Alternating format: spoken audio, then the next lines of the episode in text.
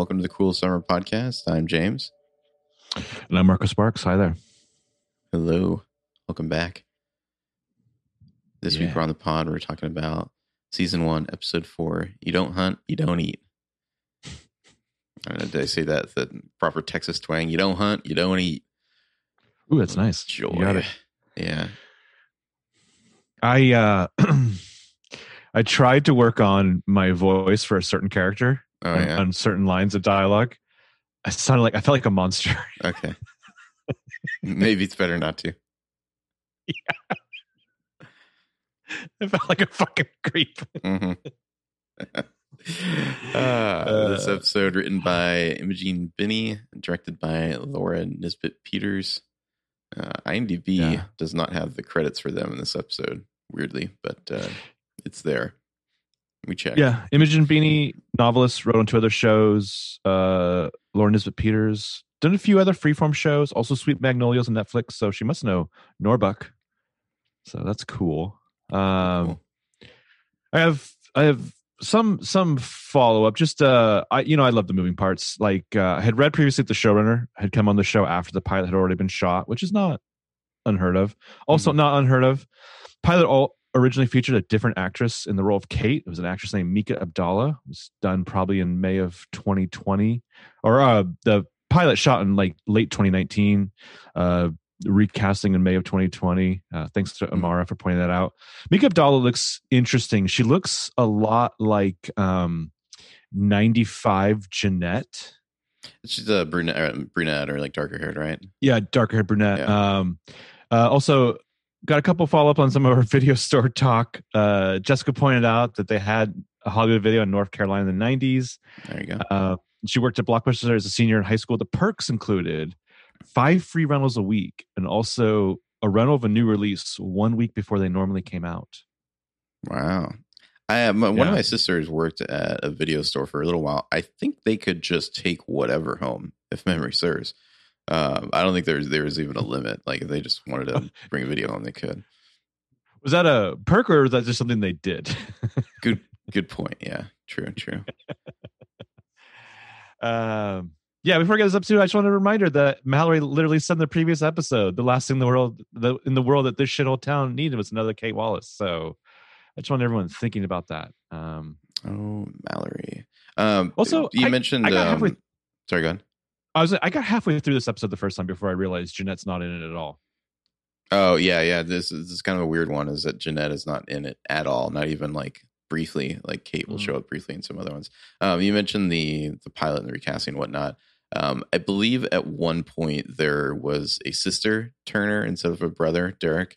Because they, Oh, they there's somebody you can find in a cast listing somewhere for like a another I can't remember the name. It's like another female Turner, um, and people theorize that about that for a while like ooh what does it mean but I, i'm pretty sure it's just like originally there was a uh like a, a sister character instead of a brother and that's why you can Oh, still find like you know the traces of the the original pilot or whatever Okay, cool. I mean, it's not crazy. I mean, pilots get retooled. I mean, look Mhm. at uh, Powerpuff Girls. yeah we'll see if that gets retooled did you uh like see any of the the script uh, excerpts that people are posting from that From the Powerpuff Girls? No. yeah no oh man it was it was, rough Is it? Okay. it's like Yeah. wake up blossom or we'll leak your nudes like just just oof yeah. wow. hmm Well, like, you know, the one I always think about is um the Wonder Woman pilot years ago with what's her name, who was eventually on Agents of S.H.I.E.L.D. Oh, it's like David, David E. Kelley doing it right. Yeah, David E. Mhm. Kelley's Wonder Woman pilot. Like, Mhm. uh, TV's fucking weird, man. Yeah. Um, but yeah, like even like PLL, like you know, we talked about uh uh Wesley the Watcher was originally Byron, and there was like a weird Canadian Mike and and Yeah. other things. I mean, they reshot Yeah. the whole Game of Thrones pilot like over again, if I recall. Yeah, oh yeah, absolutely. Original Willow, yeah, original Willow. whoever she is. yeah. Anyway, um, so this episode takes place. These events unfold approximately on July 15th, 93, 94, 95. So like about ten days after the last episode, which last episode started on the fourth. So we're moving through the summer here, getting We really into are. the groove of middle of summer. Um, yeah, so 93, we start off, we see Rod Wallace is cleaning out a gun, his very nicely organized garage with his biological daughter, Ashley, or I presume biological daughter, Ashley.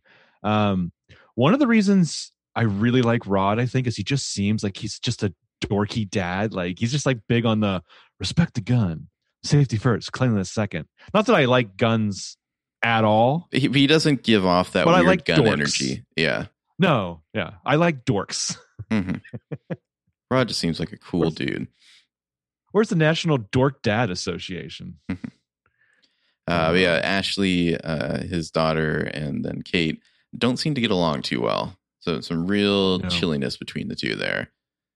And it's I think um he he he says like my girls think alike or what, you know, and like Kate's like, yeah, I guess we do, and Ashley's just like, I'm out of here, you know. It's like like you can sense it. Like Fuck this. A- Ashley Yeah. does not like having to share, you know, daughter status at all. Well, yeah, yeah. Kate's really in the idea of being sisters, like really into like this big blended family. Yeah, Mhm. Ashley not so much. Uh, ninety four. Kate lets herself into the family's dining room and looks around, like really taking it all in. Closes these sliding doors behind her. Um, flashes set, back right? to. It's got to be. I mean, those a tall It's walls, I gotta guess. Yeah, I don't know. Um, the the wallpaper is interesting. It's just like this like deep red with like you know green ivy on it. I don't know. It's it's ominous. It's weird. I like it. There's a um, oh, there's a famous art print that people always copy for for wallpaper. Strawberry Mhm. something. It reminded me of that. Um, as she flashes back to her time in the basement, she's come running out of the shower to see what appears to be Martin Harris. He's left her like a plastic container of trail mix, and, she, and then he runs up the stairs. This is what always fascinated me. It was like these these little details of him, like almost being because I, I I feel like I was watching this initially, like looking for twists or Mhm. something, right? It's like like the way he seems scared of her, which she's fierce. He should be.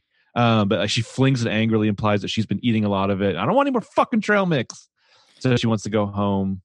Well, and just the banality of her captivity in this carpeted basement that she's stuck in. It's so it it just it has this kind of real dingy vibe, you know, just like fluorescent lighting. Like you can just imagine losing your mind down there, like not, you know, just being stuck. And Yeah, who yeah. knows what this fucker's doing to you. Um, back in 94 ashley comes joins kate um, kate's reflecting on the fact that her family redecorated the dining room and then ashley's like oh yeah it was a couple months ago and kate's like they were looking at wallpaper samples while i was locked in a basement Yeah, she's just like, I'm sorry. yeah. Uh, nice Yeah. track in shot on the pattern here. This really reminded me of the Sinner. Um, Jessica Biel and wallpaper, man. I don't know. Yeah, It's- yeah. She seems to be a fascination of hers. Um, and then hugging and kissing starts playing and you start freaking the fuck out Yeah. as as Kate also starts like fuging out at this wallpaper, and then we um we cut to ninety five, and we see um an associate of the guy who's going to be her main lawyer, who I think we saw we saw last week. Uh, and this associate's just like, "What a tasteful wallpaper." Joy immediately just starts going off on him. I'm not paying you for your, you know, decorating or whatever. Uh, and she just Yeah. like keeps laying into the, the lawyers here. And Kate's like seemingly the one who like has it under control here where like Joy just keeps going on and on and, you know, about how these lawyers are expensive. And Kate's just like, well, why don't you shut up and let him, you know, let us win. Yeah. Lawyer points out that the uh, Wallace name is at stake here, along with a lot of money to be lost. Um, Kate points out that you know Jeanette's been building her case in secret for months. She's, she's smart. She's sociopathic. She's got no soul, um, but she's smart. And then Kate's just like, "Lucky for us, I'm smarter." Um, and then like Rod Wallace gives her like a little head nod, like "Fuck yeah." um, and then uh, Kate's like, "I don't go hunting without arming up first, so I'm asking you, how do I prepare?" Uh, the lawyer says that Jeanette's alleging that Kate knowingly spread false information, which caused herself damages. So the um, lawyers are going to try to like their lawyers are going to try to paint Kate as an unreliable narrator.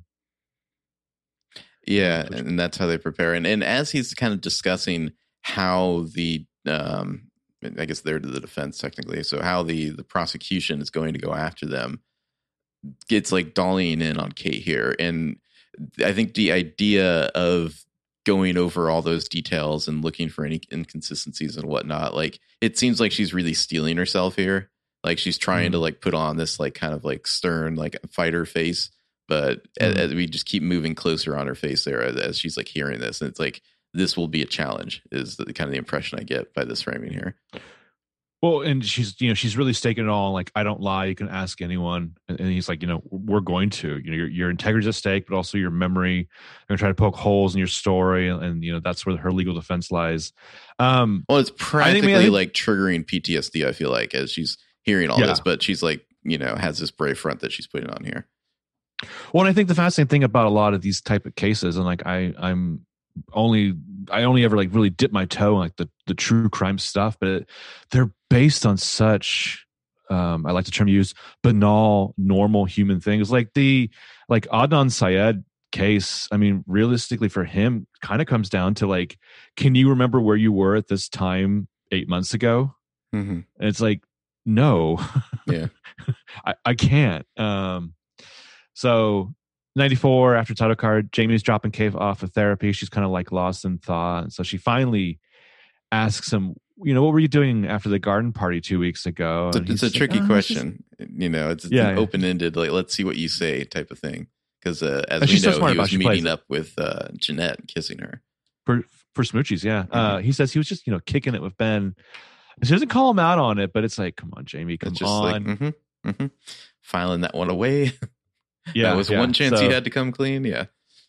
Yeah. And you know, would have been better now. hmm then later um so kate's in therapy with with sylvia her therapist who says it's a safe space um which kate says she doesn't really believe in anymore so the therapist asks her you know like, like when she last felt safe somewhere and kate says that well she used to think the whole world was safe but nope um and then she used to feel she used to like and feel safe in her bedroom and this is where i think you get hannah from songs of innocence vibes um Yeah, kinda- her facing her old room and her old life and how it it doesn't match who she is now. yeah, talking about how her room is meticulously decorated, you know, but all these like accoutrements now feel like a different kind of cage, which doesn't belong into now. What I find, I don't know, the song here is a cover of She by Green Day, yeah, which I fucking love. This uh this might be like one of my favorite scenes in the entire show so far. Well, I don't know. The lyric, you know, I've been feeling like a sexual toy without a use. Um, interesting to include Yeah. that. Uh, there's like all these like big um like ribbons that look like they're like homecoming stuff, as far as I can tell, like homecoming I- princess.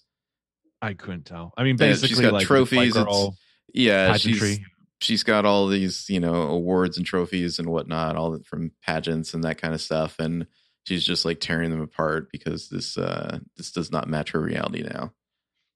And from her clothes, you can tell it's either like right before or right after therapy. It's presumably the same day. hmm Um, then she says, you know, it's like the world kept on spinning without me, and now that I'm back, it looks all spoiled.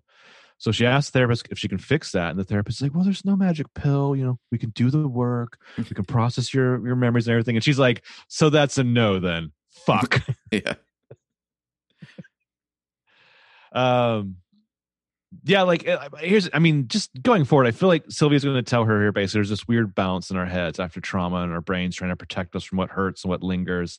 That's not inaccurate, but I feel like it's also going to feed into Kate, like making Kate doubt some of the things that she really knows, or it's going to. Well, other people are going to be It's making gonna- her doubt what she knows too. Yeah. But I mean, I, I feel it's like like other people are going to be doing their thing, and like Kate kind of processing this is just going to make some of the other stuff even worse in a way. Um, know, just the thought I had watching these two episodes that we're recording tonight back to back. Um, so ninety five, back in the dining room. I like the Uh, the main lawyer. He's he says, "Pretend I'm Jeanette's lawyer," and he stands up and kind of looms over the table here, which I thought was nice blocking, like to really kind of like put her on the defensive here as uh, she Yeah. has to kind of recount uh, the day in question and Uh, she's like, not sure precisely was how long you've been captive, uh, you know. And she's like, precisely, Yeah. uh, I'm not sure. He's like, oh, what else aren't you sure about? Like, it's really kind of like this is what you're going to be up against right away. Like, you know, you're going to get kind of bullied and intimidated on the stand. I assume your there's a stand. I don't, I don't know how these trials work, but yeah, presumably there'll be uh, witnesses called, I guess, or something. I don't know if it's all deposition or what. Yeah, it's a good question. Like, what is the civil case thing? Because like, is there a jury or is it just like up to the judge? Yeah. I mean, because OJ had a civil case, and that's like the most famous civil case that I can personally think of. Yeah, I don't know Hmm. much about it. I guess we'll we'll find out eventually whether or not there's a jury involved. Most most of my knowledge of these things comes from movies, in which Mhm. I'm trying to think, like in Disclosure, when Roma Maffia was Michael Douglas's lawyer, it was all like in the little what is that that that thing where like it's in like the conference room in the lawyer's office, like Yeah, in uh. Social Network. Oh, like that, in Social like, Network, where like it's just like a- depositions. yeah. Yeah, but I mean, like, at what point does that become? I mean, do you then bring these people back on the, stand? It's like the exact same thing. Anyway, um, someone who's who's fucking knows their legal shit, Mhm. chime in, please. Um, so yeah, she's not sure. Certainly, we poked at. Uh, he points out the windows weren't covered. She says that there were cages on the windows. Um, he, he says, you know, or she says that she saw Jeanette fleeing the scene. She is sure that it was her. I saw her. She saw me. We held eye contact. Well, some Um, some point- key details here. Kate says, "I heard somebody break in. Uh, the intruder left before I could see them." So that kind of checks out with what we know so far of Jeanette breaking in occasionally, Yeah. kind of snooping Yeah. around. Um, so Mhm. she went to the windows, peered through the uh, you know the, the cages or whatever, and she saw Jeanette. I saw her. She saw me. We held eye contact. I'm sure of it.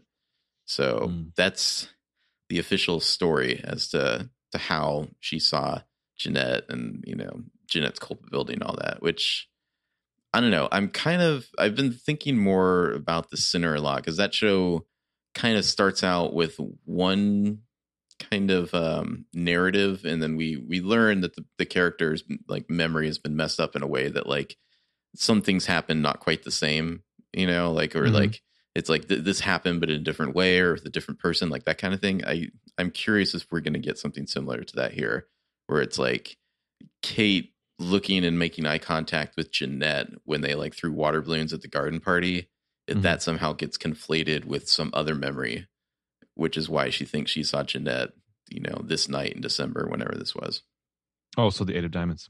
in the eight of diamonds yeah Well, I I I think so, but I think there's going to probably be a thing. My guess is that Kate's memory is is going to be like a little.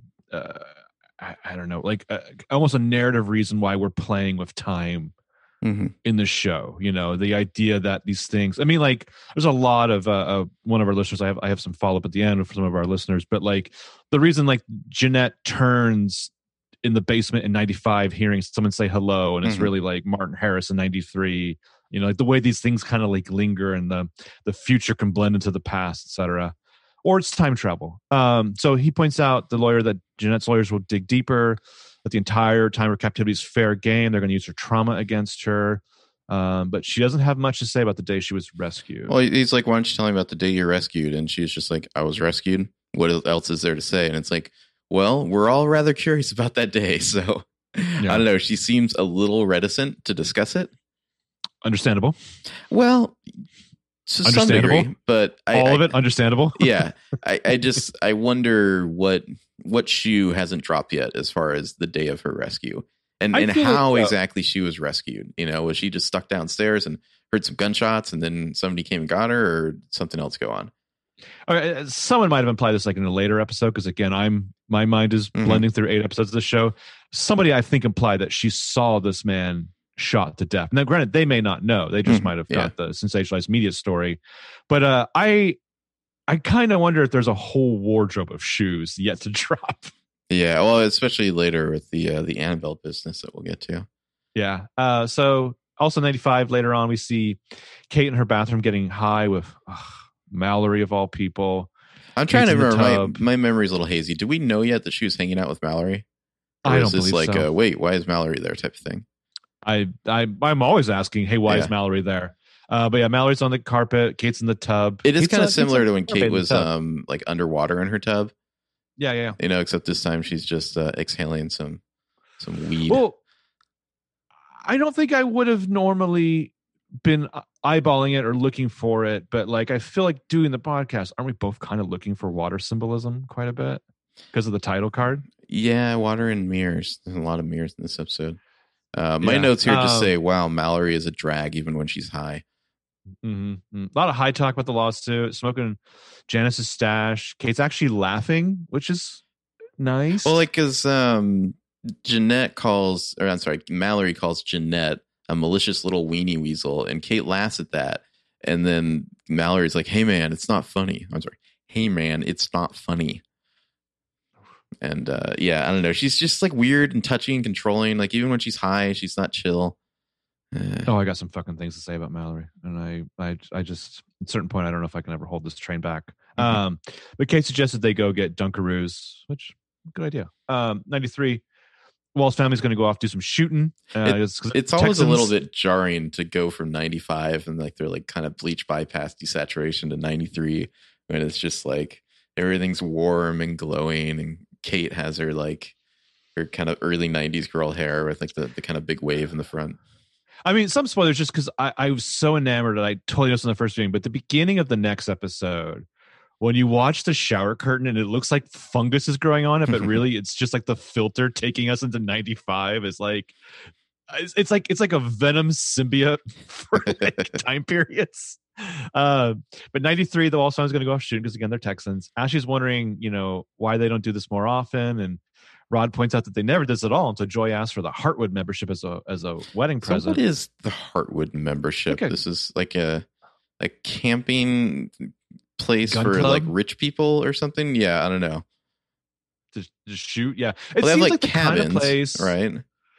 It seems like the kind of place where like Dick Cheney goes when he wants to relax and shoot one of his friends in the fucking face. hmm Um, and Ashley says that woman was born frothing at the mouth for a chance to kill Bambi. Point to Ashley. oh fuck! That's but like that right is a in good front line. of Kate too. Yeah, I know. And I, I feel like like Rod's just like, hey now, but like they all they're like, yeah, that's that's basically true. Joy would definitely throttle Bambi to death if she could. Uh, uh, and it's like the if like you handed her a gun to do it as a test and like the the you know click and like there's no bullet. She would then just beat the shit out of that deer with the butt of her rifle. Um so kate asks you know where her mama is and rod's like she's chatting with scott. Something about roses. And kate's face is like oh no. Yeah, just more kind of consternation from Kate, like what to do about her mom being a philanderer. And she she kind of goes to try to talk to Ashley, and Ashley's just like, "Your mother's not my parent. Like, I'm, I don't want to talk to you at all." yeah because she's like let's talk about the parent or wait for the parents and yeah fucking ice cold ashley I just gonna say now because i have it written in my notes probably like seven times I love Jeanette episodes. Obviously, they're they're dark in a way that I adore. There might just be more palpable meat on the bone of every Kate episode. Well, it's it's a different type of meat for sure because It's a much more there's such a massive contrast, like in in what Kate, you know, where she is in '93 versus '94 and '95. I mean, but yeah, we love a story about about a person, you know, like reclaiming their power after it was like unjustly taken from them. But then again, I'm like on Jeanette. Come on, guys, don't we love a villain that we can redeem? Hello. But there's this uh, um there's this shot where Joy walks out and it's like, hot damn! If I didn't know any better, I'd say y'all look like you're going on a hunting trip. Does this green screen? Because I don't know. There's something about the framing of it where it looks so like it's weird. Yeah, Also, it's the first of two in this episode of the ugliest goddamn shirt I've ever seen in my life. this episode has some seriously hideous '90s shirts. Martin Harris It- is wearing one later. It's just like oof. They are. I mean, he looks like he is wearing one of Joy's blouses in the worst way. Because it also that shirt. Spoiler for that uh, scene coming up. It's way too big for that actor. that like was the two of them style, could wear that shirt. I remember. You remember silk I- shirts? I remember I had a silk shirt back in the day. And it's just like this. You had bowling Billowing. shirts back then too, right? No, no, no. This is like before. This is like early '90s. You know, like Okay. like silk shirts would like be something that you wear. It's just kind of like this loose, billowy shirt is awful. Would you like wear it open with like a tank top underneath? No, it was like a nice shirt that I would wear. You know, if I was like you know going to a family dinner or something. Did you also have a chain? Well, like a chain wallet. No, I mean like like a Oh, like a- Did you have a chain wallet? Uh, and yeah, I had chain wallets in like maybe like '97 ish, like a little bit later. I remember That's- doing the chain wallet thing. Has Vince had a chain wallet in this show? It'd be Vince or Jamie, right? Who had one? Yeah, it'd be one of them. Vince definitely has the belt thing where he had like the extra long belt that just kind of hangs down. Oh, Like I'm pretty sure like a Game of Thrones belt. Yeah, yeah, sure. Um, so 95, Kate and Mallory have the munchies. They're going to go through the kitchen. Mallory thinks that, that Kate's house is the dopest snacks, probably because it's not just pizza rolls. Um, Joy walks in with a. If I could make more pizza rolls jokes, I would. But uh Joy walks in a piece of paper. She says it's taped to the front door. Mallory's like scarfing down cheese puffs as this this is going on. We see this printed paper has like that like dot matrix, you know, paper, the little things on the, the, side. Yeah, little like perforated holes on the side that you're supposed to tear well, off. Every time you like print off a like a like a multi-page document, you were like torn of like, do I rip these things off or not? I don't have to, but I want to.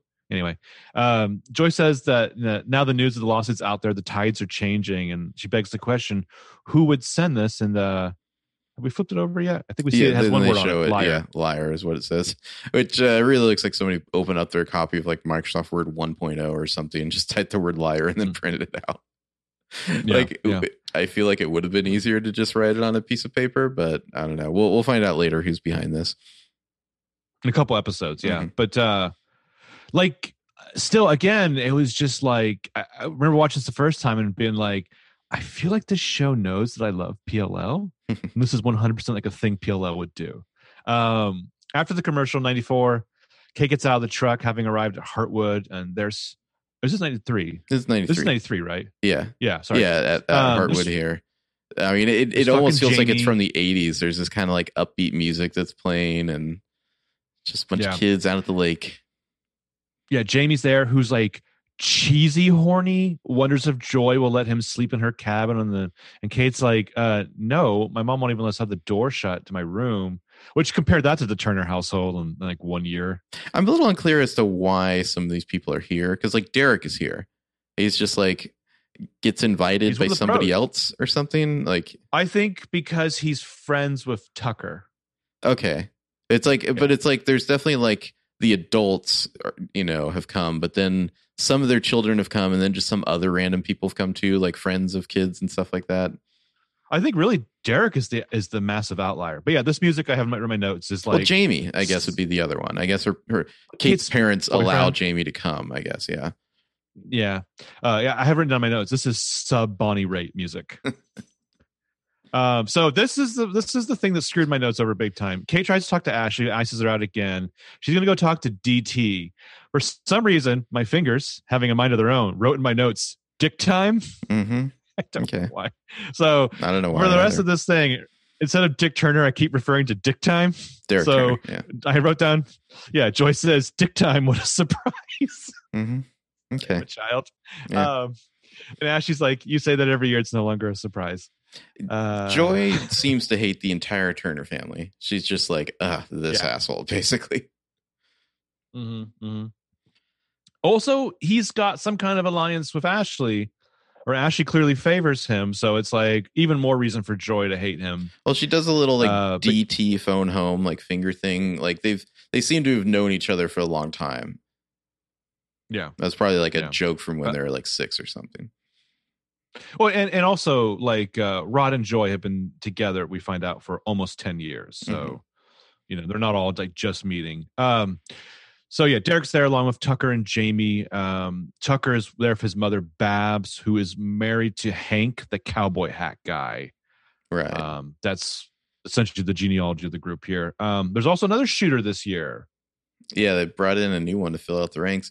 It's Martin Harris, just being tall and weird and like he's just like wearing like khakis and a polo to this, which immediately kind of stands out.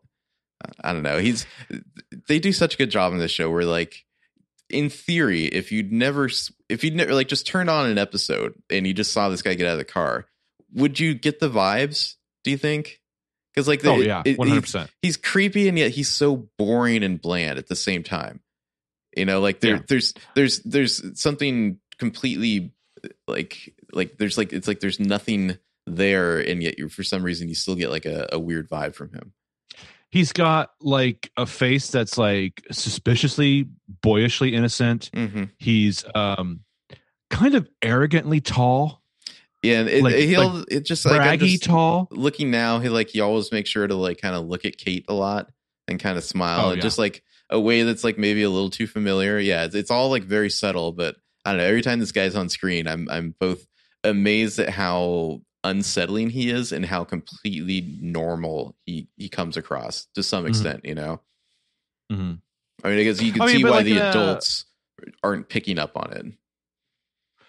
Yeah, but in a way that's not even like Ted Bundy-ish because Yeah, my my opinion is like you knew that Ted Ted Bundy came off the kind of guy who fucked. Like this guy, I don't know what I.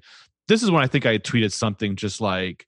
I feel like there's always more to come with this guy, and it's going to be creepier than the last thing. we well, but out. it's like they never go to the like cut to him like with making an evil face or like you know like cut cutting dog his arm un- eyes. yeah cutting his arm under the table because he can't handle it or you know like just like he's Yeah. he's just aggressively normal but just like But I with his think- twinge the whole time yeah I think that's what makes him so frighteningly Mhm. realistic. yeah it's because they they don't have to go the extra effort to be like big scary you know abuser he's just kind of there being normal Well, and, and the sad thing realistically about these things is a lot of Mhm. times these kind of crimes are by people you know. Mhm. They're not by, you know, frothing strangers. Anyway, um Joy kind of takes him aside to say this this is, you know, a thank you for escorting Kate home the other night after the garden party. And she's like, I hope we can keep that between us and the clay pigeons.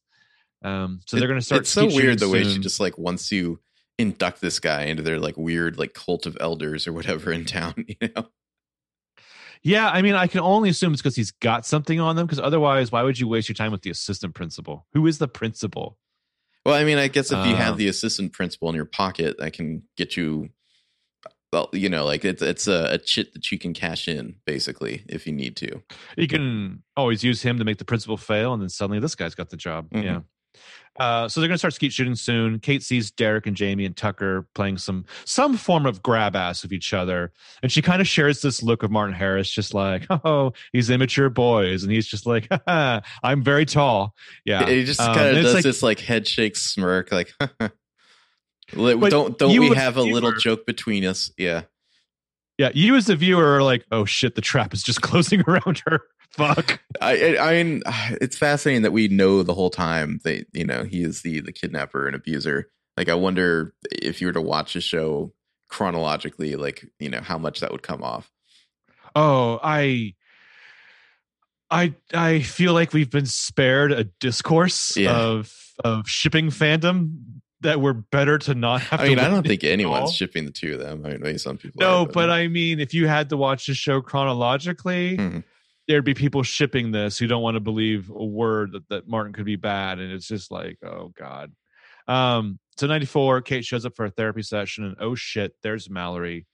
They're both here for an appointment with Sylvia, the therapist. So my question is for you: Is Sylvia double booked? Why would why would they both be here at the same time? Uh, my question is: Does Mallory actually have an appointment with Sylvia, or did she know uh, that Kate would be there? it's a lot of the questions that we got from listeners. We only have Mallory's word that she is also a, uh, a patient of this therapist. We've never actually seen her in therapy. I'll say this. Uh, from what I know of Mallory, I, I, I could believe she's working on some stuff. Well, Kate kind of asked a it. little bit about like you know what what she's in for, and uh, I think she says you know like child divorce, and then there's like some heavy shit, you know, verbal abuse. Mhm. Um, it- but it's like it's very vague, and she seems to kind of want to change the subject pretty quickly. Well, just Kate's like, that's it. Yeah. Parents, and Mallory's like, no, but the other shit's pretty heavy. Oh my god, I tried to do that line for like for like ten minutes, and I felt like a monster. The other stuff is Um, pretty heavy. Ugh, I don't know how you do it. My mouth doesn't want to make those those shapes. Um, but I mean, my question for you is: Could it be that she's also utterly, utterly fucking toxic as a human being? Mallory. Um, I mean, I think you know where I stand on that. Uh, yeah, she has a line. uh, Not that it's a trauma competition. yeah yeah you know she's you know hers has to do with verbal abuse uh so mallory introduced herself and and kate you know says she knows who she is and i i, I want kate to be like look it's a fairly good sized town and all but did you ever notice there's only actually like eight teenagers in this whole town so yeah yeah bitch i know who you are well, Um, Kate remembers but- her. Oh, you you know, you came to my third grade birthday party, and Mallory's just like, yeah, Mm-hmm. the one with the pony. i'm kate the only girl in town with a pony uh, mallory's also like i've been in love with you since that day um so it comes out that mallory's no longer friends with jeanette and uh kate brings up that she saw Jeanette, like jamie kissing jeanette the other day I, I like this exchange where mallory's like what and kate's like thank you Are you gonna call her out? And Kate is secure in her knowledge, at least right now, that the police are going to be dealing with her soon because of you know the testimony and the necklace and whatnot. Uh, and so that'll be taken care of on its own. Yeah, irrefutable evidence. And says. then Mallory says like, "Oh, I need to confess something to you. Like, I completely hated you." Um, and Kate's just like, "Wow, don't really get that very often." And Mallory's like, "Yeah, I'm starting to get why." Because she's maneuvering her way into Kate's life. Yeah, it's like no shit, Mallory. If Kate Wallace isn't an immaculate ray of sunshine, then it's the sun's fault for not being on her level. Um, 95 in the Wallace Family kitchen, there's Kate, and Mallory, and Joy talking about the note, and Mallory's like, "This town is literally the Kate Wallace fan club." Joy's just like this fucking bitch. Mallory has just her. poured a bunch of cheesy puffs right on the counter there. Yeah, Joy clearly can't stand Mallory. Joy wants to Dick Cheney this girl in the face. I know we've gotten a few different like tweets from people just being like, I hate the way like they don't like Joy, but they're like they're like, I hate the way Mallory talks to Joy. Like it's just disrespectful. Uh I, I don't know about well, I mean, whatever. It's you know, the extenuating circumstances all around. Because mm-hmm. I was gonna say, like, one thing you I think you learn if you have any kind of couth is like you don't go to like your friend like as a teenager, you don't go to your friend's parents' house and start mouthing the fuck off. Like, yeah, like that's that's gonna cause problems on a variety of levels. But again, extenuating circumstances, this whole town, this situation. Well, I think but, we've seen uh, that like by '95, Mallory has like slowly imposed her personality on Kate. Like Kate doesn't doesn't want to go shooting anymore. She's a vegetarian now it's like, oh, how convenient. And I'm sure some of that is Kate, you know, wanting to be her own person, but it's hard to ignore the Mallory of it all. Well, she also she's Mallory is like um, enabling her to just push back against her mother, especially. Mm-hmm. And Mallory's acting like she's got this fucking VIP pass from Kate to like just walk all over the Wallace world. Mm-hmm. Um, I was gonna say something else, and I totally forgot it was. Anyway, it, will come to me, I'm sure. Uh, so they're discussing. Uh, oh no, sorry. This is this is what this is what I was talking about before. I don't like Joy, but if you want to make me appreciate Joy, put her in a, a yeah. scene with Mallory. Now I kind of love Joy. We have a common enemy, if you will. Sorry. Mm-hmm. Yeah, so they're discussing who could have possibly sent that note uh, about the liar that was just like taped to the door or something like that, and they're all like, "Well, of course it could be Jeanette, you know, but what if there's you know somebody else in town who believes her too like you know what if one of them gets deposed? Like we need to get the town on our side basically is the, the gist of this here. And then we can kiss that mm-hmm. house goodbye. And mallory's like oh so it is about the house and the money. Yeah. And your college fund mm-hmm. you know then you'll be nowhere in this shitty texas town. So joy wants kate to come to hartwood with them tomorrow and keep everyone on the hunting team on their side give them get them to pledge their allegiance. And mallory's like with what? A blood oath? And joy's like if necessary. And this is i actually kind of love harley quinn smith's reaction because she's just kind of like, like, sheesh! Yeah it's mortified like Eey. it's like it's like a like a cartoon reaction. Yeah joy's not fucking around. She'll take that blood oath. Babs stevenson so, has a big mouth apparently. Let's fill it with yeah. the correct narrative to have her sprinkle that all around town. Mm. Yeah, so Kate's just like, well, if I'm coming, then Mallory has to come with me. Um, over my dead body. Yeah, and she she convinces Mallory to come with a single cheese puff, like she's some kind of animal. And then cut to them shooting. There's a lot of like, I don't know, the, the gunshots. Oh, no, the, Sorry, gun the I would say there's a great cut here. There's like a mm-hmm. Lawrence of Arabia s cut where Kate tosses this cheese puff to Mallory, and before it makes impact with that, quite frankly, large mouth, we cut to a clay pigeon erupting at Hartwood. It is wild. This yeah, show is like great. almost a match cut. Um, the, all the gunshots here a little reminiscent of like uh, the end of Boogie Nights. There, just these kind of distracting yeah. bangs that are clearly yeah. unsettling someone in the shot. Uh, here, That's Mallory is just like you know, for the record, I'm a pacifist. You mentioned Joy's just like you mentioned. Everyone's just like, God, why did she bring the buzzkill? Uh, Kate decided she's a pacifist now as well, so no shooting for her. And Joy's like, Well, you don't hunt, then you don't eat. And we all know that Rod makes a venison dish that's to die for. And like Babs beside her is just like, Oh God, yes. That's Babs Stevenson again, married to Hank with the big ass hat. Now Kate announces she's a vegetarian. It's like since when? Yeah. And then And back, this is Tucker's parents. Yeah. yeah, back to 93, we see uh, Kate and Ashley shooting there. Um, so 93 Kate is a good shot, which I find interesting. I just, I, I wonder if this this shootout that we've only heard very vaguely mentioned is going to involve Kate at all and her her rescue there. Yeah, I mean, it, it's it's again. I mean, whoever I don't remember who said Kate saw this guy shot in fr- to death in front of her. They're probably not in the know, but I don't know who else, unless there's like a whole other party involved of her rescue. Like other than the like, how would the cops not? I don't know. Anyway, we can theorize about that later. Yeah, Joy's also apparently a crack shot at skeet shooting. Um, Martin Harris, meanwhile, is having a hard time with all the gunfires, like kind of like flinching every time it goes off. Uh, and Kate's very calming, and she tells him, you know, you get used to it." Um, it seems like that might not be true for him ever, uh, which again, ironic because this dude will apparently be shot to death. hmm But uh, ninety-five, Joy and Tucker shooting. Uh, they mentioned that Vince Fuller was deposed. They're all like, "The guy from the video store." Uh, the Joy mentions that everyone might be deposed, which shouldn't be an issue for all our allies here, right? Should- we felt obligated to warn you as our allies. Yeah. And they're like, we'd be under oath. And she's like, well, that should be Yeah. okay, right? There's nothing juicy to spill, right? What the hell could Babs and Hank say? Yeah, I know. I mean, I, I assume that a lot of Joy's angst is just about the fact that Martin Harris was clearly like a, a Oh, the member of their little group here, and they it's Yeah. like in some way or other that could potentially harm Kate's case. I'm still remembering her fucking toast at the garden party. Y'all, I'm tired. uh 93 Kate six shooting. You know, Martin points out what a good shot she is, which again, like you said, I kind of hope she's the one to shoot him. Anyway, Well, and it's just she like, hey, Martin, go, a go little make chit chat with the? Yes. fucking adults. You know, like yeah. like yeah. stop latching on to Kate as your person to have like a, a little special connection with.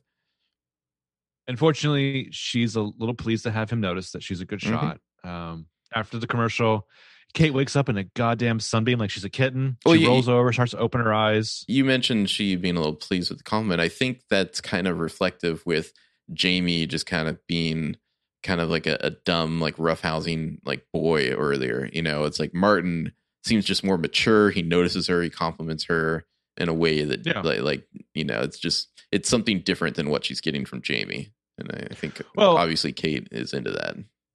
Well, and I, I, you know, I have some comments from like listeners at the end, but like uh, a friend of the pod, Kayla, pointed out that um, to her, he seemingly actually sees her, Mhm. where everything else is projected upon her. Or, and I would add to that, like, probably makes her feel more authentically seen than everyone else. Because Jamie in this episode alone is just like, "Hey, babe, do you want to play braver chicken in your cabin later or whatever?" And then he's just like going to go play grab ass with the boys. So Mhm. yeah, like that's the only thing he wants from her. Um, plus, she can't. She's we've from what seems like she can't tell Jamie whatever's going on with her parents. She can't even tell Ashley. So Yeah. any kind of outlet is great for her. So she wakes up in this sunbeam, rolls over, starts to open her eyes. Oh shit! and then just cut to Martin Harris. He's he's kind of like crouched down with like like uh, like leaning over the bed, like just like hands on the mattress with this Mhm. inscrutable look on his face. It's really creepy. It's a it's a real Bob from Twin Peaks moment. And and again, it's Uh, not like he's like screaming at her or anything. He's just like there, kind of Mhm. watching her, and it's it's so unsettling. like a specter. Yeah. Yeah. Uh, So she just like freaks out real quick, and it's like, oh, no one's there. Yeah, this is ninety four. So back in '93 at Hartwood, uh, Kate comes onto the deck and there's Ashley, and Ashley's just like, "Derek spilled soda in my shoes. Dude's a riot, but he's also a klutz." And Kate's like, "Well, I think he likes you." And Ashley kind of gives her this look like, "No shit, I know Dick Time likes me." Um, so she really doesn't need to talk to her. Uh, Kate says. Ashley kind of acquiesces. Uh, you know, Kate says, "There's family stuff we can't talk about with Jamie and her friends." So Ashley or Ashley can't let it go, and she's just like, "When it's like Wallace family code of silence, that's that's Joy's doing. That's your mom's doing." You know. And Kate's like, I know, you know, my mom and I had a fight about it. And Ashley just keeps fucking sticking it to her. Well, and I think Kate Um, leads with the wrong thing. Like clearly, Kate wants to talk about uh, Joy and Scott the gardener, but she oh, yeah, like she absolutely does. she Yeah. leads off by saying, you know, I made a mistake and I, I overheard something that made me think that you know our dad was having an affair and then uh, ashley is like immediately gets defensive about that and she's just like do you know what kind of damage that could do to my, you know our father if that got out big calls her out on her privilege and is like look i'm not into the whole sister thing like kate never really gets an opportunity to to get to the part that she wanted to talk about about joy Mm. Well, and the thing is, like, I think 100% she would have better results if she led off with joy. But Mhm. even after what she's experienced and dealt with, 93 Kate can't start disparaging her mother, even if she's not actually disparaging Rod. Yeah. Well, I think So- in, in some ways she almost feels guilty about suspecting Rod to begin with, and she's trying yeah. to get that out, but it, it just yeah, it like Ashley's she's, like, immediately on the confessing that guilt. Yeah, And, and Ashley's point about privilege are 100% correct, and Kate kind of acknowledges them. But Mhm. anyway, 94, Kate's having a session of Sylvia, and, you know, she tells her about her Martin Harris distortion in reality. It's like a nightmare. Um, Kate says she doesn't normally confuse things, and Sylvia tells her it's common. Um, so Sylvia says, you know, the mind does things to protect itself. Uh, Kate says she wishes like shake it off, and unfortunately, Kate remembers every second of it. So Sylvia starts to get her to talk about it, and we see like like a, like a flashback to like captivity, where like we hear the shower running down in the basement, and Martin's upstairs listening. He comes to like the door. he's Um, in either boxers or just like short shorts. I'm not sure exactly what these are. This might I have feel just like been the these fashion. are. I feel like these are like preppy boat shorts. Yeah, but they're very Like a- short. It's like tall, gangly legs here. Um, uh, Kate has a line in the beginning. Uh, we were both learning, you know, learning what our roles. Uh, and so yeah. this seems to be near the beginning of their uh, the, the kidnapping here.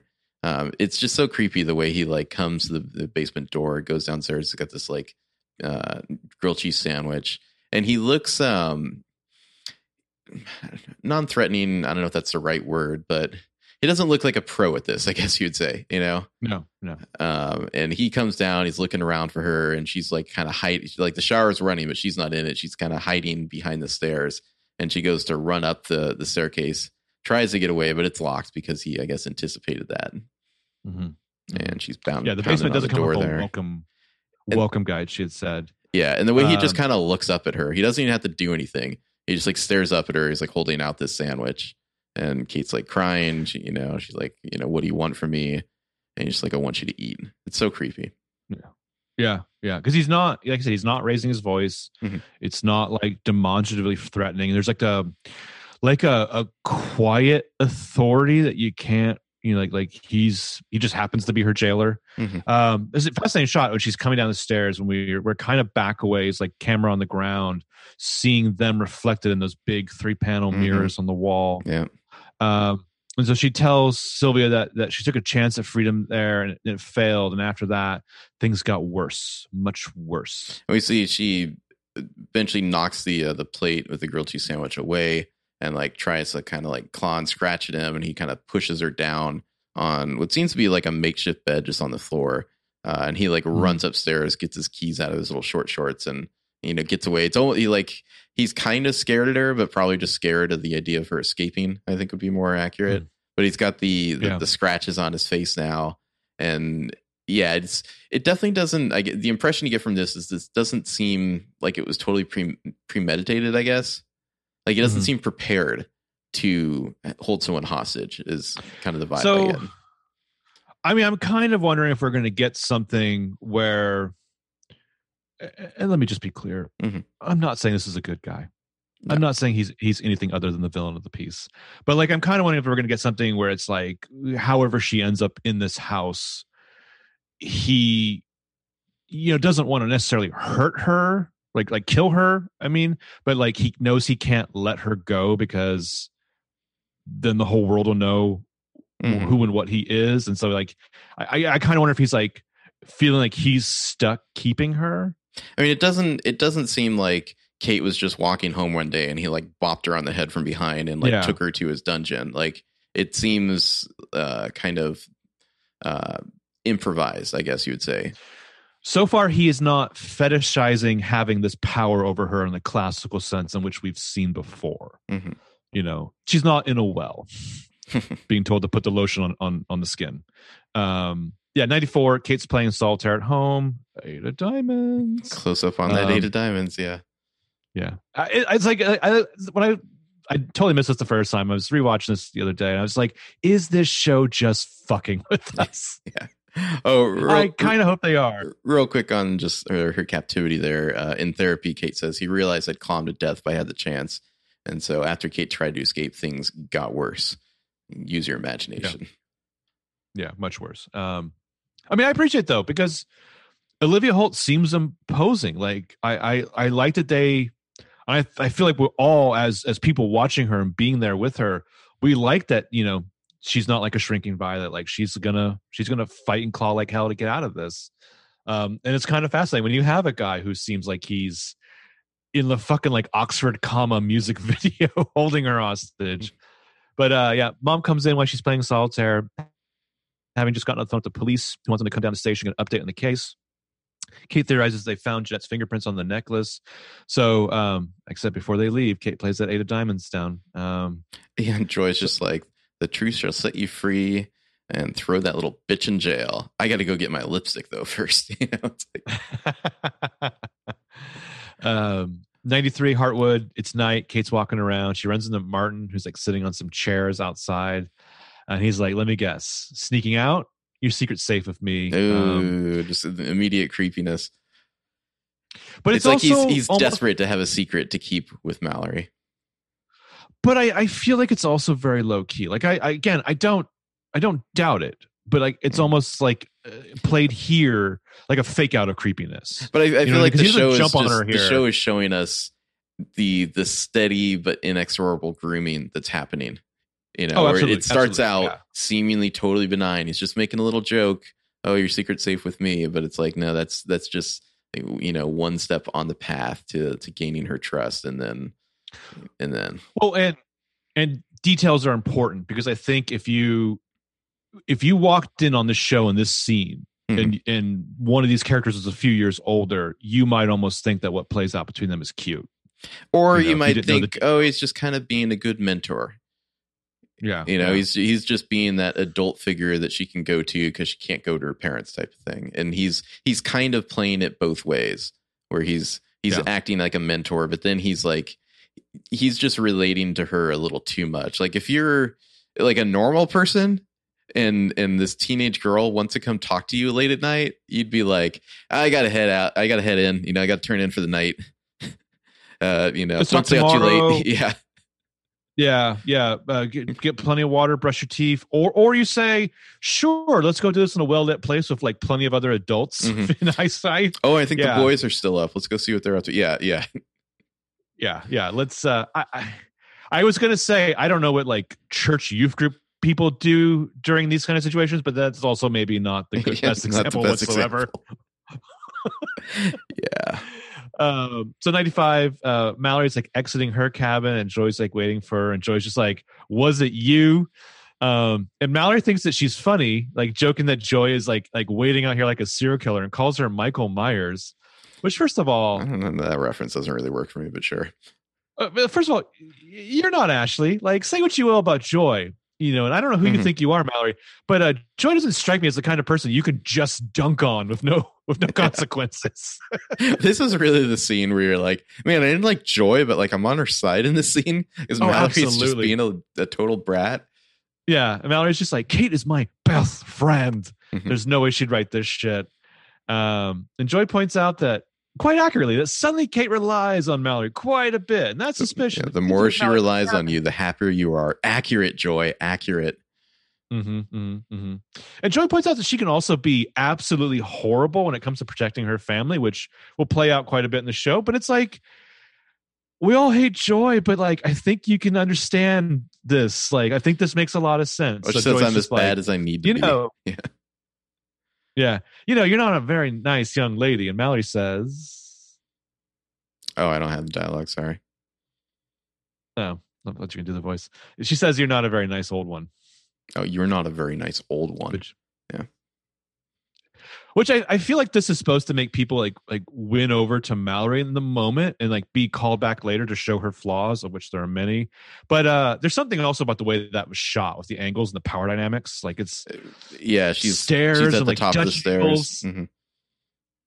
Yeah. Um so I mean, I, 94, I, I've seen Kate some are in the people on Reddit like like in defense of Mallory, like they exist, but I feel like a lot of people can't stand Mallory, and I don't know if i- Uh, is this the kind of show where we're going to learn that we need to get past our uh our you know first impressions and everyone's the human being with their own reasons and like here's Mallory's demons? Like is it that kind of show or is it going to be like Mallory sucks and is evil? I don't know. I guess we'll see. First of all, no, no, thank you. But secondly, it could be. I'm just I saying mean, if you it's really on were- the table. if you were if you were to really hold me down like outside of this being a TV show, um, I would argue that every single person is a human being, Mhm. even the people who do heinous, horrendous things, like even your Martin Harris's. So I mean, it's like I don't think we don't have that conversation. Anyway, um, ninety four. Join Kate are in a police interrogation room waiting for the news. Kate wonders if Jeanette will be charged with failure to report, but Joy's like, from where I'm standing, it looks like accomplice to kidnapping. Yeah. Um, and Kate's just like, the cop comes she likes in and it's just like there is no case. You can go Yeah. home. There's nothing here. What about the necklace? Fingerprint analysis was inconclusive, and Jeanette denied it. And fire And up a lie detector test. Joy says. Well, even then, all they could give her would be community service. They Mhm. say, which wow. Um, and so Kate wonders why she's the only one, the only one who suffers any consequences around here. And the detective's like, "For what?" And she's like, "For anything." I mean, a couple Uh, interesting details about the scene. One is at the start of it, Joy is like looking at herself in the two way mirror in the interrogation room and kind of like, Yeah. you know, just adjusting, you know, her her her blouse. It's just like always concerned with her appearances, even when they're in like an interrogation room. Uh, and then at the end there, I'm the only one who suffers consequences. To me, that suggests that Kate had, bears some some guilt for what happened to her, even though she shouldn't like she does like she's she feels like she is suffering consequences where others are not Uh, spoiler, big time. Kate feels needlessly guilty, which will be a big part of episode five. You know, um, and I and I think that the joy looking. I mean, there's there's like the subtle theme of like like all of these characters need to like, like, they, like re-examine their actions, their attitudes, their behaviors. Um, I was really struggling not to like throw out a line from Wild Things here that you and I. after Say a lot we're not to be seen together again that line No, not that one. but- Okay. but, the one that's like it's almost like flippant when it's out of context. the only people who Uh, can fuck this up is us that line no, not that one. okay i don't know what you're talking about with uh Theresa, what's her name? The Denise Denise Richards' mom when she goes to the police station. right right Yeah, yeah, yeah. Anyway, you know, Kate was like, um, Kate gets home and there's Ashley going through her room and and like Kate's like throwing it back in Ashley's face that she denied her, left her alone, all to fend for herself, presumably referring to the Heartwood. cash Uh, uh, Kate's like, well, on her computer there at first Yep, kind of poking around and, and kate's like what are you doing yeah And Kate's like, well, I wasn't alone for long, dot, dot, dot. So we get to 93. Uh, flashback there again. Kate's like sitting outside of Martin Harris. She's like pointing out the constellations to him. Olivia Holt is really good at not just like seeming younger in this time period, but again, I, I- I hate the details, but she's playing like this like adorably, subtly smitten.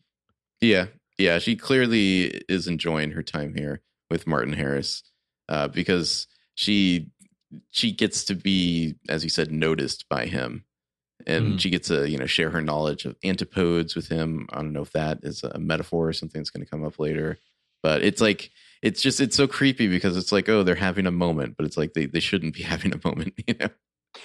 Yeah, so she's pointing out that the antipode of Skylin would be an island in the Indian Ocean called Port Francais. Um, and she's wondering about the constellations and that out there in the southern hemisphere. So, so do you think finale uh, after credits scene where it's like uh, we see like a woman of like long blonde hair like walk up to like a like a Bill Murray with an island brace. Yeah. bar. I was gonna say island bar. The wig comes off. It's actually like Jeanette, and Mm-hmm. then there's like a like a person in a crazier wig, and that's actually uh Kate, and they're meeting up. And yeah, there's also Bill Murray as their lawyer. Susie, be good. He's like- yeah. oh, I would be so into that. Um, so she's like, you know, uh, she's cold, so he gives her her jacket or whatever. He, you know, points out Cassiopeia. There's like a Greek mythology drop. Um, mentions the family drama, and she indicates that hers fully sucks. She's not allowed to talk about family business outside the family, but no one in the family really wants to talk about it. So this thing's like eating away at her. And he knows the feeling because something really tragic happened to him at her age, and he like stuffed the family secret down deep, never talked about it. So of course she's like, "What was it?" And he says that it was for him. It was his dad committing suicide, which he doesn't normally talk about. It's why he's so jumpy around guns. So why come? Other I- than Kate, Kate, obviously. That's Uh, yeah. Other than Kate, but no, that that's clearly why he came. It's like, okay, well, yeah. guns like are you know a, a trigger for you seemingly uh yeah why would you be here why would you if, if guns make you uncomfortable and make you flashback to your dad killing himself why are you here and it's like Yeah. well the the most obvious answer there I mean, like I said, when I theorize that there might be like something where he feels like he's like stuck holding on to Kate later, like like keeping her captive because he can't let her go because he can't let the truth get out. It doesn't mean that he hasn't made. I'm not saying he hasn't made horrible choices prior on this path. Um, i did see some something- some theories about maybe the dad didn't kill himself maybe like he killed the dad something like that i don't know there's Oh. there's some interesting theories about there in, in annabelle if if annabelle is not a person maybe it's an object I like the idea of Annabelle being like a rosebud or or, or whatever. well the, Um, the, a, a popular theory is that annabelle is a gun mm. so we'll see Mm, terrifying. Um, he says that he and his dad had a big fight. It was like the last conversation they had. So he suggests that, you know, with family stuff, his advice would be choose your battles. So she says, you know, I think I can fall asleep now. So she gets up, gives him his shirt back. And he says, sleep tight. Don't let the bed bugs bite, which, uh, remember that creepy line, yeah which is back. also something that I feel like parental figures primarily say to their children. which is what yeah makes it it's, it's so kind of corny. Creepy. It's creepy when you hear it in other contexts. Mhm. uh 94 we're back in kate's room. Ashley's sitting there seemingly having just heard this anecdote you know yeah because she Uh, says i had no idea. Yeah. And she, kate points out that ashley's basically a ghost in this house and that their parents have been married for almost a decade and these two never talk. You know ashley wants to change that. She wants to listen. So ashley's obviously dealing with her own guilt um, and kate's like i have a therapist for that. And ashley's like well a therapist is not a sister. And kate's like well neither are you. Ouch. Um, so yeah Kate sits down at her ashley's really been trying here but kate is just shutting her out yeah. Yeah, Kate sits down the computer, conversation over. She logs in the chat, and Ashley's just like, say, Mhm. that gives me an idea. well she doesn't get the idea yet. That'll come from derek in a little bit. Um but as uh, kate's typing in the as traumarama traumarama 79 there we get these flashbacks to probably the creepiest scene in the episode where it's well, like, to say, my theory is, and I'm really going to have to go into the timeline of the Derek Mhm. situation, but my theory is that the Derek conversation might have actually happened earlier. Hmm, I don't think so, but if you say Okay. so. Um, anyway, flashback to the basement.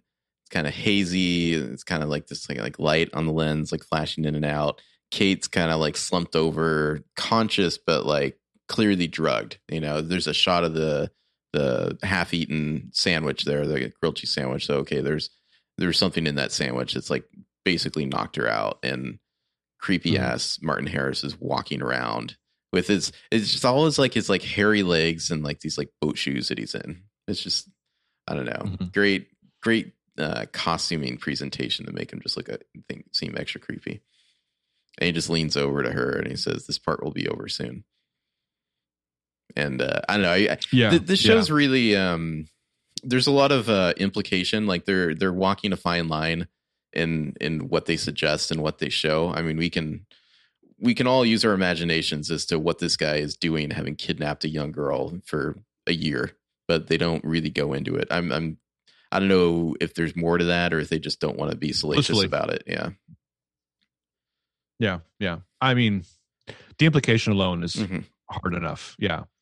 But yeah, he's like, this will, whatever. Like, he's like, I've got to hurry up and get to my vampire weekend uh, practice. Um, so after the commercial, 93, it's the next day. Uh, Rod Wallace doing some grilling at Heartwood.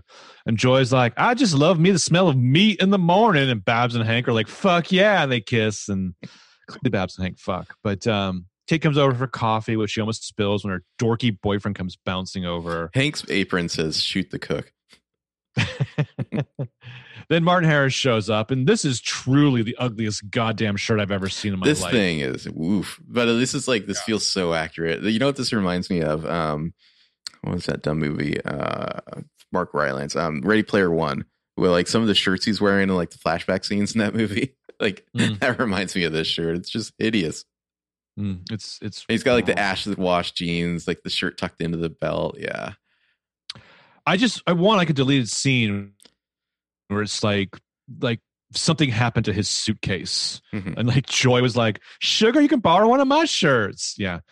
Um, Jamie wonders where Kate was last night, and she's like, "Oh, I fell asleep." And like Babs immediately chimes in with, "Well, Ashley was blasting music in her room loud enough to shake the walls." Jamie's like blowing up her spot here. He's like, no, no, I went over and you weren't there. It's like, dude, sh- shut the fuck up. You know, like ask me away from her parents. Uh, but Jamie's such a fucking dunce. Jamie, Jamie has no clue. Yeah. Yeah. Because, because you know, she's like, "Well, I went for a walk," and he's like, "Well, I thought you were scared of the woods in the dark," and she's like, "Nope, not anymore." And Jamie's just like, "Huh, I'm such a himbo. I'll just smile and accept that." And she's like, "Oh, thank God you're pretty, but dumb." Um, so Babs gives Kate a look, meaning that she fucking knows something's up, and she's keeping it to herself. Which I think this is like the Babs. Are you going to be under? Are you scared of being under oath or not? Yeah. Maybe, maybe they, Babs would have known that she was talking to Martin that night, that kind of thing. Because I mean, it's it comes. This is like this is 100 percent one of those things where Babs would be like, "Well, I didn't know, but I knew." Mhm. Uh, 95, Kate's going for a walk with Mallory at night at Hartwood. Asks Babs if, or she asks Mallory if Babs has been staring at her.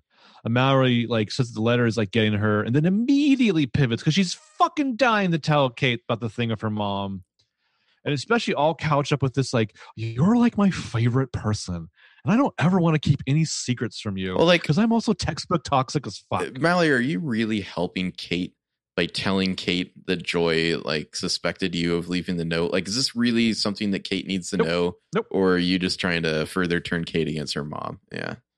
Well, especially couching again in the cement shoes of like love bombing her. hmm Um, so you I know, don't want there Mallory to be secrets that- between us. Yeah. Yeah. Uh, Mallory tells her that Joy accused Mallory of sending the letter. So fires case up, of course. So the rest of the group is like chilling around the fire. Uh, Joy asks Tucker for a ghost story, and then Kate says in this adorable Texas accent, "Actually, I may have one that'll send shivers down your spine." So Kate starts. I mean, Cue the I incredibly this food in one of uncomfortable ghost story. yeah. yeah. Do you have the dialogue? Do you want to do it? uh, I do not have it all now. I, I've I've tried not to to write down much dialogue. Dare I? Dare I say it all? Sure. It's all. It's about a girl called Annabelle. Mm. Found herself in the woods one dark night, all alone and vulnerable. See, they were on a hunting trip, pretending they could love their pets at home while they shoot animals on vacation. and let me just break in and say when when I, when I say, say that this works as well for me as anything and everything Tommy Lee Jones does at the end of No Country for Old Men, as Mhm. far as monologues go. And then I woke up. Texas accents. Yeah. yeah. Um, he- he- Kate's like, you know, pretend that their marriages are perfect, hypocrites, basically. Like Kate and all like the adults are kind of shifty and Like, uh, Joy's like, oh, I think And this Kate's story's a little too scary. Yeah. Kate's like, secrets, wild accusations, a desperate thirst for gossip. In this part, she directs at Babs, of course. But back to little Annabelle, all alone till she wasn't. And Hank turns to Babs, is like, Who's Annabelle? she like kinda elbows him, like and Kate's like, a man joined her, a man the grown-ups trusted. Now, of course, Annabelle trusted him too, because I mean, why wouldn't she, right? She was just a child, and that trust led to something unspeakable. Then I think that that puts the blood all over the grown-ups' hands. Don't you think, too? That they were all responsible for what happened to her. Now they'd better have all their stories straight because Annabelle sure has hers. Secrets are scary because everybody has them. And this has like been fascinating because like the angles of everyone watching, and then we cut to like immediate like their POVs as they watch Kate tell the Mhm. story Including Mallory. but she's yeah she's like you know shot, shots fired across the bow and she gets up and she's walking away and she stops and she's like well sleep tight don't let the bug bugs bite yeah, it's this is fascinating. I mean, this to me, I mean, we're gonna get the the the Annabelle bit in a little bit at the end of the episode, but like, it strongly implies that she is Annabelle because this is Yeah. she's basically talking about herself. I and she's she's blaming her, her family and friends for bringing this predator into their midst. You know, and it's Yep. like you brought this, you know, person that you all trusted in, and you know, look what happened to me because of that. well uh, this facade of a world that you created and you sold it to me as being the real Mhm. world and being safe like you didn't prepare me for the world underneath all of this and then you like introduce this monster into my life and so yeah it's either that or she's uh, she's happy to adopt annabelle's name and graft it onto her story about herself. The story Yeah. is clearly about her. But it's Um, very much at cross purposes to her like legal defense. Like like Mhm. she should theoretically be buttering all these people up to like pretend that Martin Harris was not a part of any of their lies. And instead she's calling them all out for it. You know? Yeah. like she's basically like you Yeah, all you all bear some guilt and responsibility for what happened to me. hmm Which is maybe something that Janet will also do in her circles. Mm-hmm. Um, so then, and 95, this scene confused the hell out of me at first. So we're on the playground. There's Ashley on the swings. Derek comes to join her. Um, it's clearly a follow up to the to the scene that we saw. This is definitely after the scene between um Ashley and Kate. This is 94. This is 94. I'm sorry. This is 94. But it's clearly a callback to the scene that we saw last week in which Claire from physics called the house for for for DT. But what I think the way it works out is that that was essentially a callback to this because this is like the first time. So apparently Claire from physics class has been calling Mhm. on and off for a year to the house. Um, so that's why I was like, I was slightly confused at first. But yeah, she felt like she needed an alias because Wallace cannot be calling it Turner at this time. Um, you know, he says Ashley says that Kate hates her, hates Jeanette. He says uh, he starts telling the story about how Jeanette had this phase when she was little where she would be scared of Derek. He tells a story about how he had like a dolphin puppet that he would use to talk to her, and he would do a funny voice, and she would talk to the puppet for hours. So he's just like, maybe get a puppet. And she's like, say, Yeah, that's what gives gives me an idea idea. to uh, invent a false persona online. Sometimes people online aren't who they say they are. You know, Yeah. gotta be careful of that. Uh, so she's so she starts talking about like, have you ever heard of Berenice Four? Um, you know, heir to the last Phar- Phar- pharaonic family from uh, um, ancient Egypt, like Cleopatra.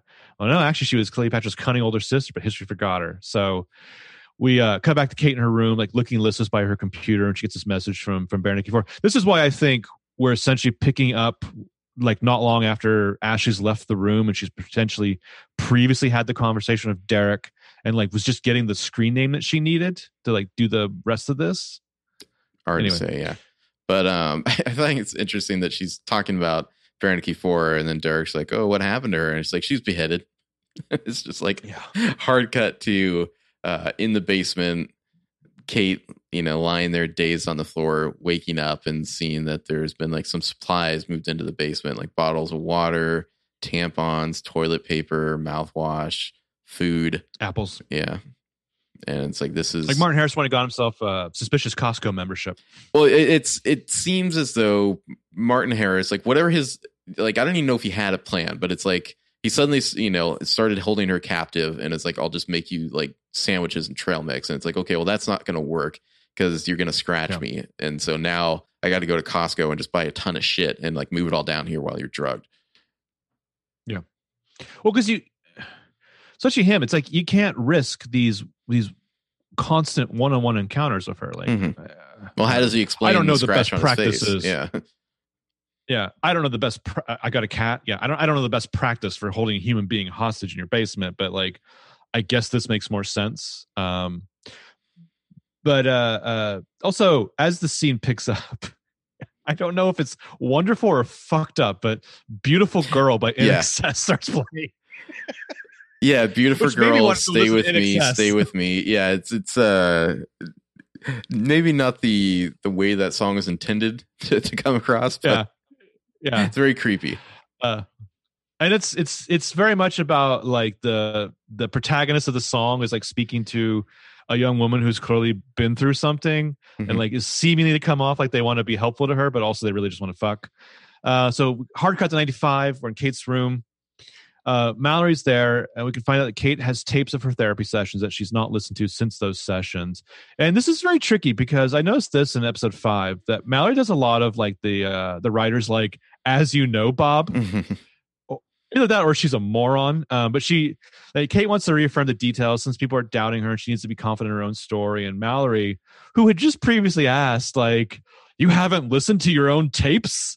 Now is like, Sylvia, the therapist says, you know, that listening to your own tapes can be really scary. Are you sure you want to do this? It's like it's kind of like she's trying to talk her out of listening to them. Yeah, Uh-huh. like like I, maybe I don't want you to revisit the initial you know weeks after you escaped where you recorded all the trauma that happened to you. Like maybe I'm concerned that you might remember something. Yeah.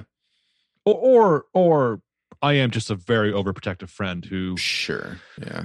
who who wants you to be entirely reliant on me for your sense of confidence in the world and anyway but like kate's like well i guess i'll just need to be brave then like my memory of that time is the only reference i have the other person didn't make it out alive so she It's puts a on weird way of saying that, I guess. yeah You know, it's as as though they were both trapped. But yeah, clearly from what we've I- seen. I mean, after this episode, there's a lot of theorizing that like that Martin was like working for someone else or that he wasn't the ultimate uh villain in this that like you know he's like under the direction of someone else i don't really get that rewatching it now but i know there's a lot of theorizing about that at the time especially with the, the whole as an annabelle att- thing you know i see that as an attractive initial theory but like yeah once you start to it's like the it's like the two-way mirror thing it's Mhm. just like when the like you know if you really analyze it that doesn't make any sense Yeah. but uh i think he's more he i could see where he probably felt trapped by the circumstances of the fucking road he had put himself down but uh as this scene is going we're getting a cover of come undone by duran duran um, so we hear Kate's voice on tape. We see her in the therapy sessions. Like also, there's flashbacks she's referring to. If you're a casual TV viewer, I don't think you really think about this much, but this is like the beauties of not just like good editing, but like clearly, I think the show was written like this was the conceptual choice of the writing to have this kind of like triple back and forth between Right. different time periods Mhm. here. But I yeah, just keep thinking how about the fact that that um Kate puts her headphones on and she's like queuing up this tape, and Mallory just has to sit there and watch her listening to headphones. You know, like yeah, Mallory has no I mean, idea this- what's going on.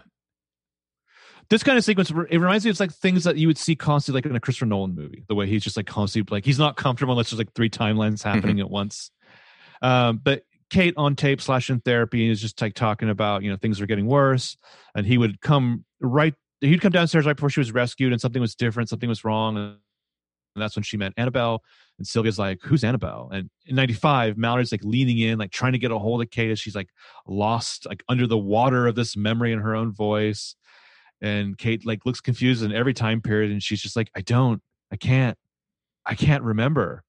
I'd just like to point out that uh, on the recording we have we hear Sylvia say, "Who's Annabelle?" and then it cuts to Mallory immediately. Mallory. Yep. Mallory blurry and then leaning forward into focus. Who's Annabelle? Yep. Yeah, I don't know. 100% like I was just like is the show just throwing it right in our faces right here. Mhm.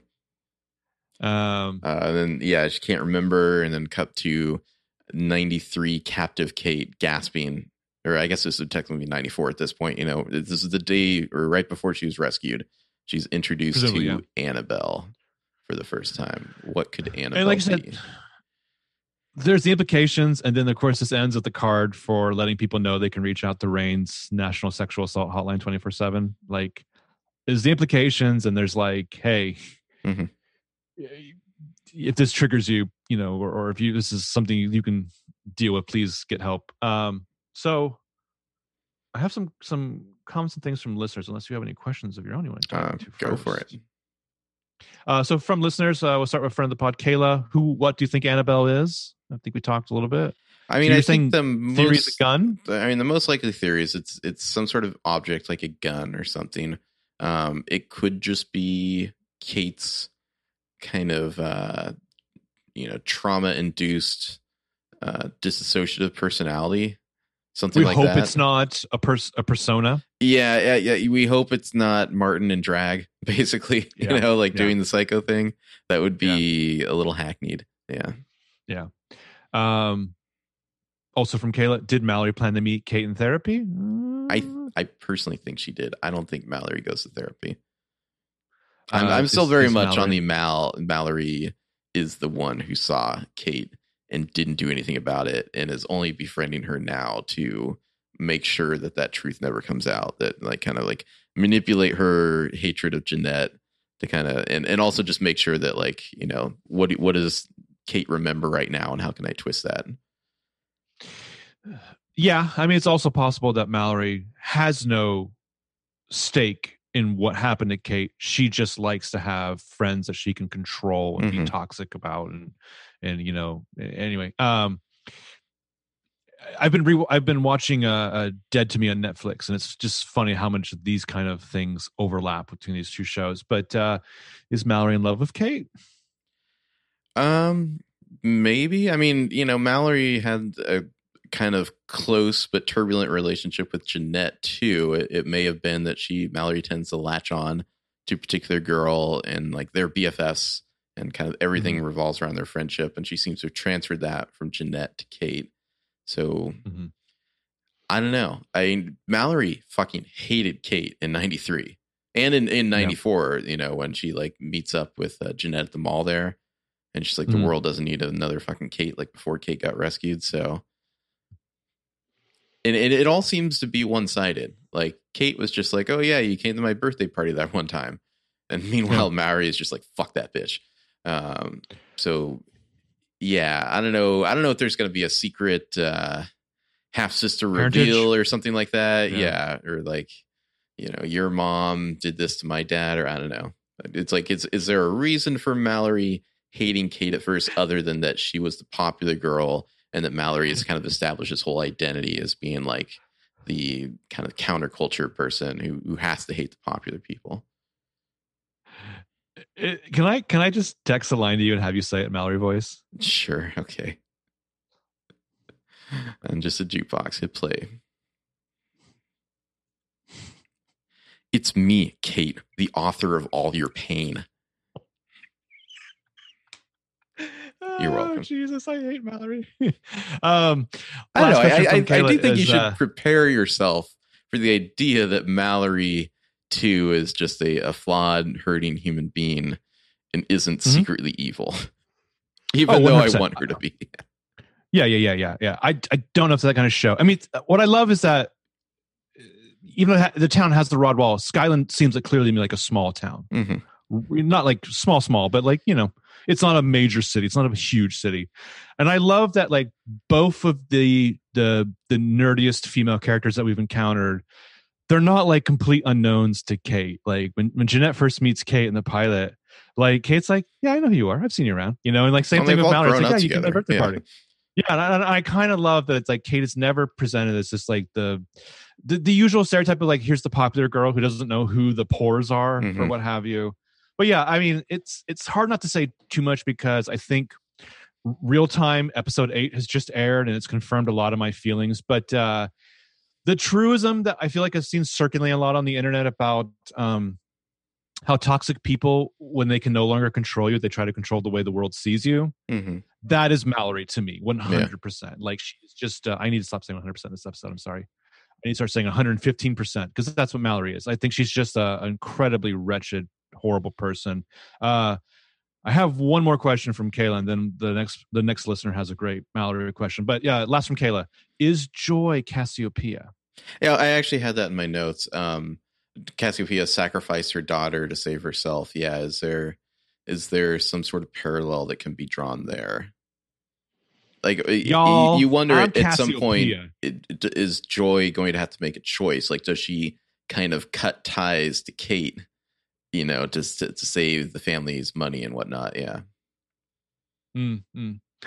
Uh, Moo Points is a great question. Would you rather be stuck for three hours in LA traffic with Mallory or wear the You Go Girl necklace for one full month? Mm, I mean, This is an easy one for me. Well, I, I guess I'm thinking, could I just like turn the radio on the whole time, or is it like I have to talk Nope. to her? Nope. No. Yeah. She she, you have to you have to talk to her. You have to listen to Yeah, her. Yeah. I mean, I, I that you go girl necklace doesn't seem super comfortable, but I'd I'd probably go with that. Yeah, Quite Frankly, I'd want 127 hours my arm in three minutes with Mallory. But uh, yeah, and, and also Mallory just Mallory's ask you complaining at you the whole time about like how you should have taken a different. You should have taken the ten. Or have you seen Clerks? yeah, yeah, we didn't mention the egregious clerks reference in this episode. next Oh one. wait, that's the next, one. That's right. Yeah. yeah, yeah. We're recording two tonight, folks. So give us a break. Um, Roof, uh, again pointed out that the the end of the previous episode, Jeanette ninety five hears the hello from Martin Harrison, hello from ninety three. Um, her sister has this theory based on that that Vince actually isn't there with Jeanette at the end of the episode. That Hmm. Jeanette's I think magical thinking. I don't know. Yeah, yeah. I, I think it's it's an element that's not fully developed of Jeanette's having conversations of imaginary versions of her friends. I mean, it's supposed Like, to be a big really twist, seen- but so far it seems like when the show is showing us something like Martin Harris, who isn't really there, like it makes it very clear that that's the case. It's you know like Yeah. there's at least so far there's like it hasn't it's not like there's a whole scene where, where it's like oh no that that didn't happen you know it's like a Tyler Durden thing or something Well, I don't think imaginary Vince would come down the stairs to ask her how many times she's been in the basement for her to to Yeah, because that scene was all about Vince finding out more of the truth of what Jeanette's been up to and still lying for her the next day. I think that's kind of the point of that scene. but anyways, like the the the the way that plays of time and space. There's a there's a graphic novel I read years ago. I can't remember the author's name. It's called Here. Um, and graphic novels are are a great format because they're the closest we have to um, a non film and TV depiction of like time and space and narrative. But like it it takes place entirely in like one spot where a house is, but like each each panel or each frame is from a different moment of like over a course of 150 years. So a character will say something in this panel and then we're we're bouncing back and forth in time and like how like a space just kind of resonates i don't know people and lives and stories um alyssa uh is also convinced that jamie and jeanette were in the basement together possibly probably having sex Yeah, I've seen a few theories about that, about how that might have been where they had sex for the first time, which is why Jamie had such a violent reaction to learning that Kate was alive and, and, and was Again, rescued from there. Yeah. Because I I theorized this at the end of last week, or maybe it's the episode two, but like it's not to justify Jamie's actions, but I, I could. It's more just like where- understanding more than justifying, I think Yeah. I'd say. Yeah. Well, like his his way of like blaming Jeanette for feeling culpable for something where he was Mhm. in that proximity to Kate, um, and then Nicole would like uh, us to go into a little bit about the symbolism of the mirrors and how they're used in the show. And it's, Let's say that for the next episode. I was gonna say, yeah, yeah. Especially there's like a whole lady from Shanghai thing in the next episode. It was like that could be one minute, or that could be like a hundred minutes of us talking about that. okay, All right. Well, uh, thanks everyone who's listening to the podcast. We've got a few more reviews here. Thank you to uh, Car from Clee, Meg from Boston, J, Jana Bueno, and Nicole O121. Thank you all for the reviews. If you want to support the pod, rate and review on iTunes, or I think still iTunes is the only place that really matters as far as that's concerned. Like, I don't know if you can rate on Spotify or I don't know. We're not even on there anyway. Um, but yeah, we always appreciate people getting the the pod out there and you know hyping it up online. If you further want to support us, you can do so by buying our book. We don't have ads or Patreons or clubs or anything like that, but we did write two mystery novels It's called My Name is Trouble and Trouble Always Finds Me. If you go to mynameistrouble.com, you can find out more about that. You can get ebooks or paperback copies. It's a mystery series about a girl detective named Trouble trying to solve the mystery of uh, who killed her dad and, and much more. I think uh, if you enjoy our general vibe, you'd enjoy those books. I, I think you could say. mm-hmm, mm-hmm, mm-hmm. All right. Yeah. Well, we'll be back in a little bit to talk about season one, episode five, as the Carney gods intended. The titles of these episodes Yeah. very odd. they're always like dialogue, right? Yeah, they're always like uh, dialogue drops. Yeah. Uh, the next one's written by the showrunner, so key Oh, up good. for that. I think it's her first one. Yeah. mhm. Well, again, I- I- my my theory is that showrunners are like rewriting everyone's scripts. It's always a Yeah, question of whether or not yeah. they take credit. Um, but yeah, so this will be an interesting one. All See right. you guys then. See you then. Bye bye.